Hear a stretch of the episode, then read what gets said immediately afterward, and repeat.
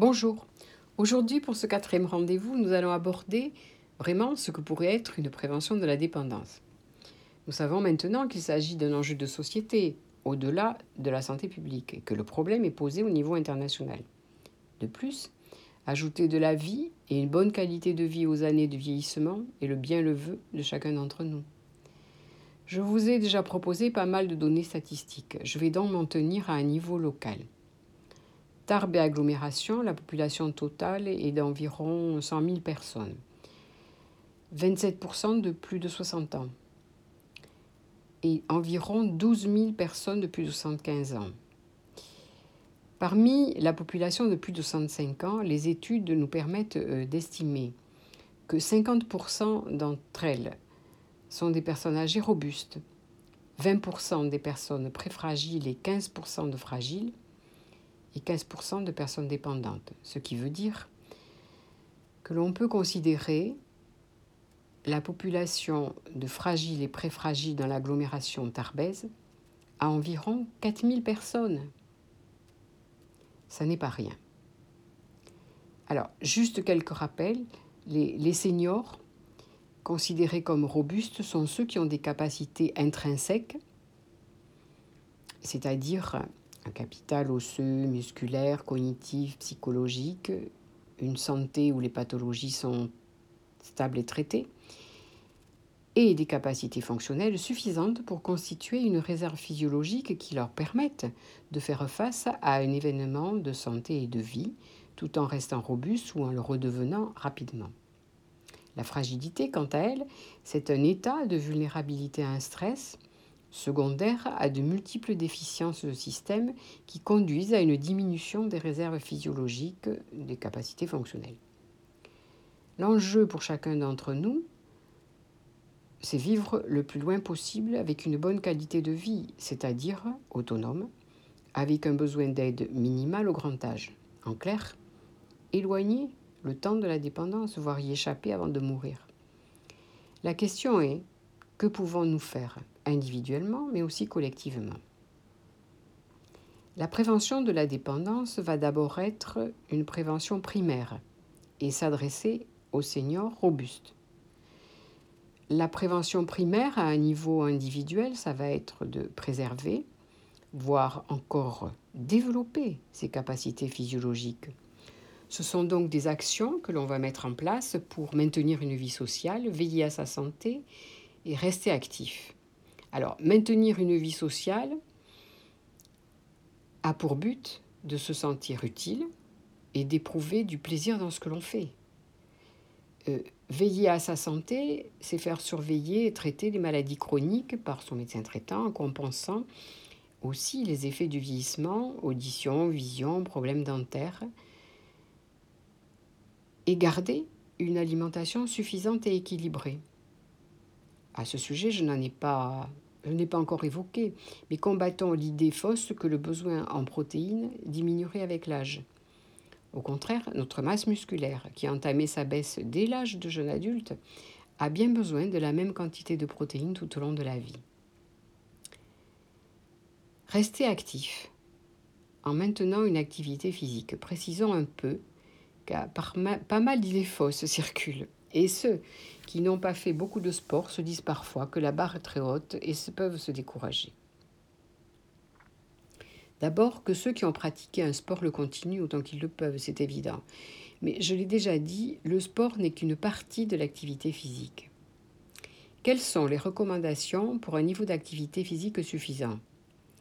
Les études menées se sont basées sur l'impact de l'activité physique sur le risque de mortalité précoce et sur l'apparition de maladies comme l'hypertension, les cancers, les accidents vasculaires cérébraux, le diabète.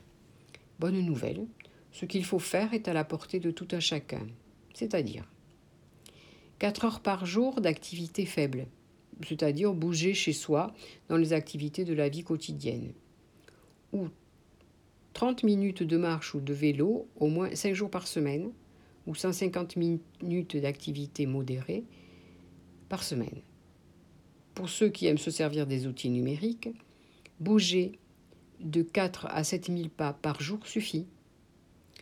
Il vaut mieux y ajouter une à deux fois par semaine une séance de 20 minutes de renforcement musculaire avec un effort physique, puis des étirements et des mouvements articulaires.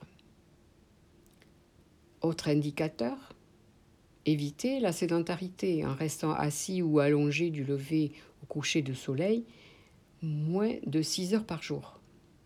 Enfin, sachez que le ménage, le bricolage, le jardinage sont des activités physiques d'intensité modérée comme la marche. En passant, tordons le cou à quelques idées fausses. Il faut transpirer pour que l'effort musculaire soit efficace. Faux. Il faut marcher vite pour être efficace. Faux. La vitesse de marche n'a aucune incidence. Il faut faire au moins 10 000 pas par jour. Une idée fausse, répandue par la traduction erronée du premier podomètre qui était japonais et dont le nom voulait dire 10 000 pas. Je rappelle, 4 000 pas par jour suffisent. J'ajoute qu'il est toujours temps de commencer à améliorer son activité physique. Il y aura toujours des bénéfices, même chez les personnes déjà dépendantes en EHPAD ou à domicile. La prévention primaire à un niveau collectif, qu'est-ce que ça veut dire? Je citerai euh, une introduction du rapport de l'OMS. L'idée d'un vieillissement actif procède d'une reconnaissance des droits de la personne âgée et des principes d'indépendance, de participation, de dignité, d'assistance et d'épanouissement de soi consacrés par les Nations Unies. Avec elle, la planification des stratégies cesse de se fonder sur les besoins au profit d'une prise en compte des droits des personnes âgées à l'égalité de traitement et de possibilités dans tous les domaines de la vie. Elle soutient le libre exercice de leur participation au processus politique et aux divers aspects de la vie locale. Il me semble que nous n'en sommes pas là. Cela exige de la collectivité qu'elle s'en donne les moyens. Par un changement de regard, reconnaître et favoriser la place des seniors dans la société, leur rôle en tant qu'aidants dans les associations, dans les instances politiques et institutionnelles, mais aussi dans la transmission de l'expertise professionnelle acquise au cours de leur vie. Et aussi et surtout par des moyens matériels et financiers à la hauteur. Par exemple, aménager l'environnement, logement, espace public, notamment pour favoriser la mobilité de personnes vieillissantes qui peuvent avoir des problèmes articulaires, visuels, auditifs, etc. Mais aussi créer au plus près des gens des postes, par exemple, d'animateurs d'activités physiques adaptées, d'ergothérapeutes et des lieux de loisirs adaptés. Cet enjeu de prévention primaire est mieux pris en compte depuis quelques années, bien sûr. Des campagnes d'information, le développement des cours de gymnastique en salle ou en piscine, les clubs d'hiver, euh, de marche. Pourtant, les efforts sont encore largement insuffisants notamment en direction des couches sociales les plus défavorisées, personnes âgées, isolées, en situation de précarité. L'enjeu majeur aujourd'hui concerne notre capacité à repérer et aider les personnes préfragiles et fragiles à maintenir leur capacité fonctionnelle le plus longtemps possible, voire à redevenir robustes. On va donc rechercher cet état de vulnérabilité chez un senior encore autonome c'est-à-dire sans besoin d'aide pour les actes habituels de la vie quotidienne, grâce à certains critères. Une perte involontaire de poids, de la fatigue, des troubles de l'équilibre, des antécédents de chute, des petits troubles de la mémoire, une humeur triste ou apathique, une sédentarité, une lenteur à se déplacer, une pauvreté des contacts sociaux. Les objectifs, c'est agir sur les causes ayant conduit à cet état de fragilité. Les études montrent que cet état est réversible, mais la difficulté principale aujourd'hui réside dans la prise de conscience des intéressés eux-mêmes et dans leur motivation à agir pour eux-mêmes. C'est un vrai défi.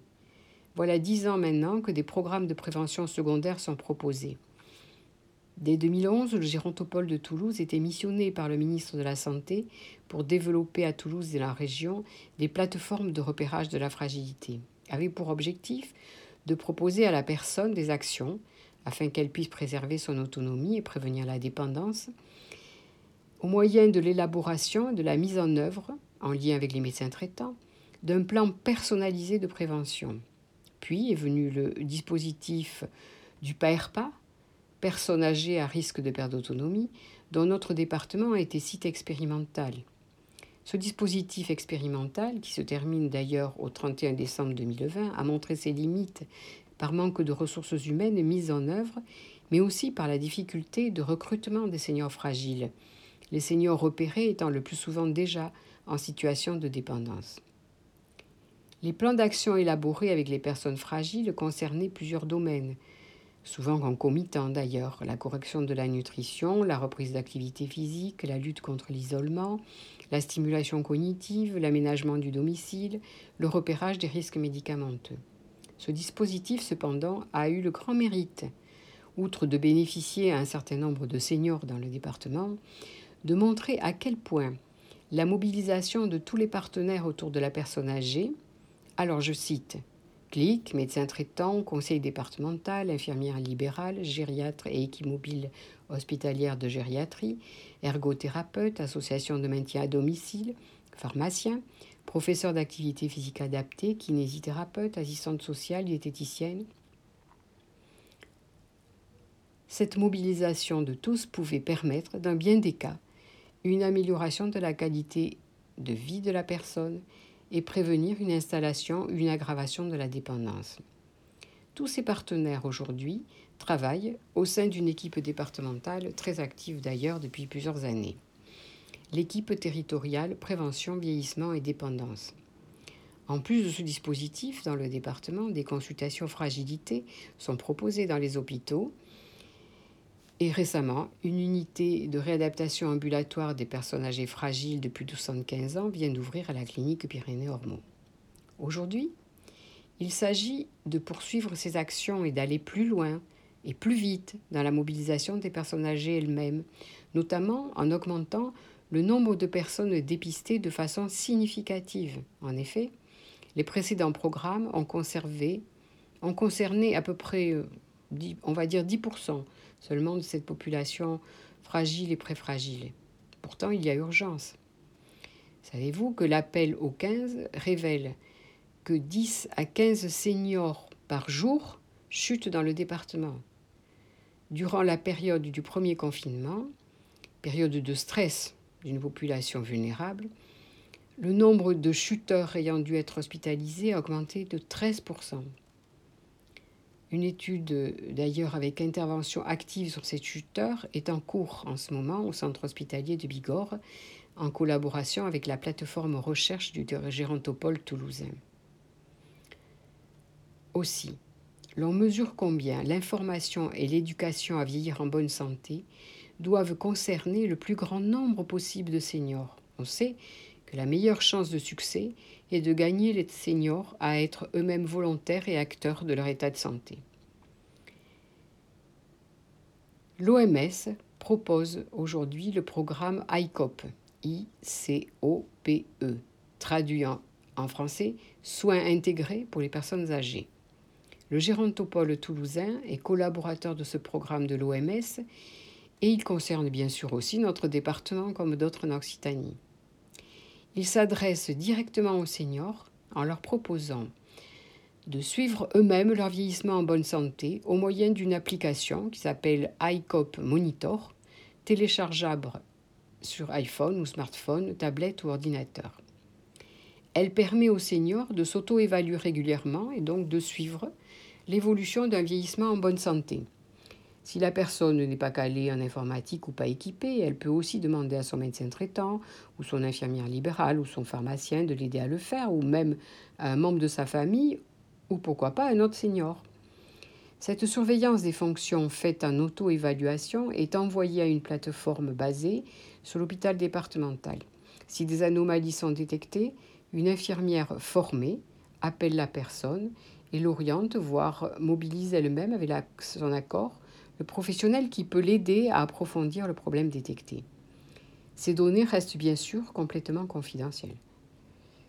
Chacun le sait, nous cherchons souvent des informations et des conseils sur Internet. Il existe des tas de questionnaires, plus ou moins fiables, qui nous sont proposés. Voici donc que nous est proposée une application fiable, professionnelle et sécurisée, et qui nous laisse entièrement libres d'adhérer ou pas. Seigneur, moi-même, j'ai essayé. C'est simple et ludique. Sur mon mobile, je télécharge l'application iCop Monitor ou sur mon ordinateur, je vais sur le site icopbot.botdesign.net. Je crée mon compte, j'obtiens un mot de passe confidentiel. Une fois connecté, le test me prendra 8 minutes. Il concerne ma vision, mon audition, ma mémoire, ma mobilité, ma nutrition. On le fait seul, on se fait aider. On en parle à son médecin traitant. Et figurez-vous que j'ai décidé de poursuivre ma surveillance. Oui, on peut toujours être frappé de déni et ne pas vouloir se rendre compte qu'un problème est en train d'arriver. L'utilisation peut être compliquée pour certains et surtout pour les personnes âgées du plus défavorisées. Et beaucoup d'autres n'ont pas envie d'avoir directement affaire aux professionnels de santé. Alors, pour que ce repérage de la fragilité marche de façon massive, pour que les seniors prennent de mieux en mieux soin de leur santé, il faut trouver plus d'acteurs de cette mobilisation. Et pourquoi pas des seniors convaincus eux-mêmes qui deviendraient les ambassadeurs du programme de l'OMS. Le programme ICOP propose l'intégration effective des usagers en tant qu'acteurs. Si certains d'entre vous sont intéressés, faites-nous le savoir. Vous pouvez être formés pour cette étape 1 du repérage. Pour terminer, je vous donne le numéro de téléphone du CLIC de l'agglomération Tarbèze, car ces missions étant la coordination et l'orientation, vous trouverez toujours réponse à vos questions et besoins concernant les seniors. 05 62 31 09 83. Je vous remercie de votre écoute et remercie les animateurs de Radio UTL de m'avoir donné l'occasion de parler d'un sujet qui, vous l'aurez compris, me tient à cœur. Plus que jamais en cette période difficile, prenez soin de vous et de vos proches. Et j'espère que cette chronique vous aura aidé vous-même ou vous aura incité à promouvoir la prévention de la dépendance auprès des personnes auxquelles vous tenez.